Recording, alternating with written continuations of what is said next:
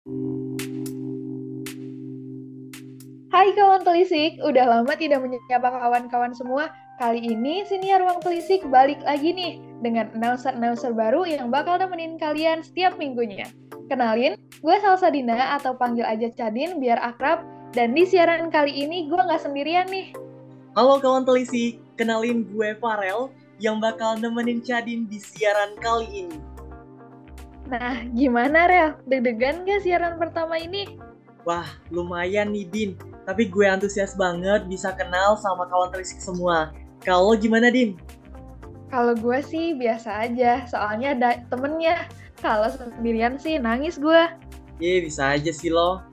Eh, ngomong-ngomong, kawan telisik gimana nih kabarnya hari ini? Semoga baik semua ya. Amin. Buat yang lagi sakit, semoga cepat sembuh ya kalian. Yap, siapa tahu dengan adanya kegiatan siaran kita kali ini bisa bikin semangat kalian lagi, ya nggak sih, Din? Betul tuh, Rel. BTW, kita mau bahas apa sih hari ini, Rel? Bentar, sebelum kita masuk ke topik, lo sadar nggak sih, Din, berita apa yang sedang ramai dibicarakan saat ini? Eh, bentar. Apaan ya? Kekerasan. Kekerasan pada perempuan bukan? Bener banget, Din. Ngeri banget gak sih? Lo tau nggak, salah satu pemicu terjadinya kekerasan tersebut apa? Apaan tuh, Rel? Ketimpangan gender, Din.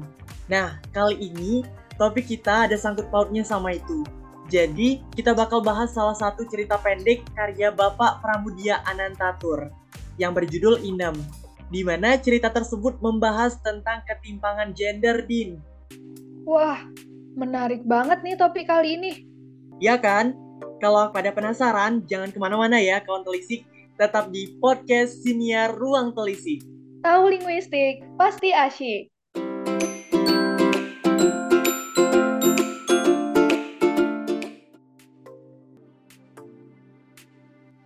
Nah, sekarang gue tanya, siapa sih yang gak kenal dengan Pramudia Anantatur? Sebagian besar penikmat sastra pasti pada kenal baik sama beliau, ya nggak sih? Bener sih, kalaupun nggak pernah baca bukunya, pasti pernah dengar namanya atau karya beliau yang udah diadaptasi jadi film, kayak Bumi Manusia itu kan, Rel? Yes, bener banget, Din. Eits, tapi kali ini kita bukan mau bahas tentang Bumi Manusia ya, tapi salah satu karya beliau yang berjudul Inem. Siap. Nih, menurut lo, apa sih yang menarik dari cerita-cerita beliau? Pertanyaannya bagus, Din. Kalau menurut gue, semua cerita beliau ini relatable untuk keadaan di zaman itu bahkan nih Din, sampai sekarang ini juga masih relate kayak cerita yang mau kita bahas kali ini. Istilahnya kayak berkaca pada realita nggak sih? Beliau ini termasuk orang yang berani memberi kritik tentang keadaan lewat cerita-ceritanya. Yes, setuju banget sama apa yang lo bilang, Din. Terus juga ya, setelah baca cerita Inem ini, gue kagum banget sama pemilihan kosa kata yang beliau pakai, Din. Gak berlebihan, tapi memikat banget. Keren! Boleh dong, Rel, sharing sedikit sama kawan telisik semua. Apa sih sangkut paut cerita Inem ini sama topik ketimpangan gender? Nah, jadi Din, dalam cerita Inem ini, Pak Pram memberikan gambaran yang jelas bahwa perempuan statusnya lebih dianggap lebih rendah dari laki-laki, Din. Wow, tahu dari mana loh? Ya dari baca lah, Din. Maksud gue itu, lo bisa dapat kesimpulan begitu dari part yang mana, dialog yang mana, atau narasi yang mana gitu loh. Oh gitu maksudnya. Oke oke, kita bahas satu persatu ya Din, dan kawan telisik semuanya harus pada tahu nih tentang cerita ini. Siap Kak Farel, kita udah standby nih buat dengerin. Oke, nah bukti yang paling jelas bisa dilihat saat si karakter utama atau Inem ini dipaksa untuk menikah di usianya yang masih muda, Din. Loh loh, jadi Inem ini dijodohin, terus jodohnya itu ditentuin gitu?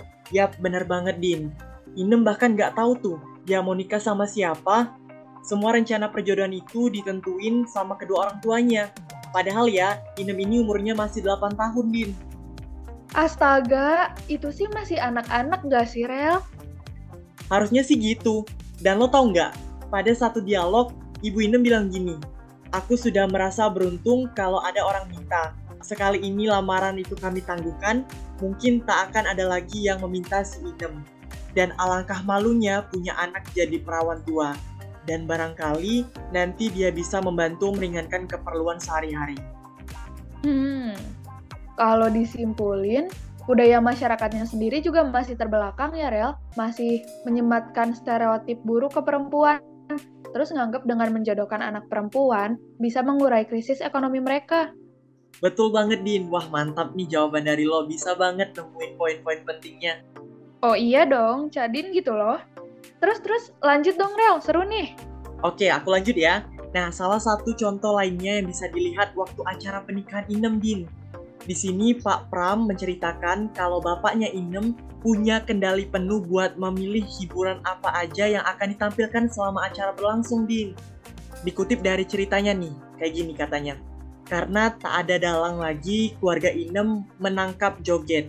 Mula-mula terjadi pertengkaran, famili pihak Mbok Inem terdiri dari barisan orang ulama.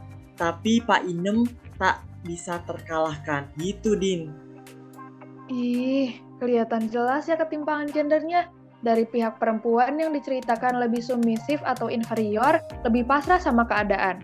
Berbalik terbalik sama pihak laki-laki yang lebih dominan atau superior. Nah, iya kan? Masih banyak sih, Din, sebenarnya. Tapi ya, menurut aku nih, bakal lebih seru kalau kalian bisa baca cerita lengkapnya sendiri, kawan telisik.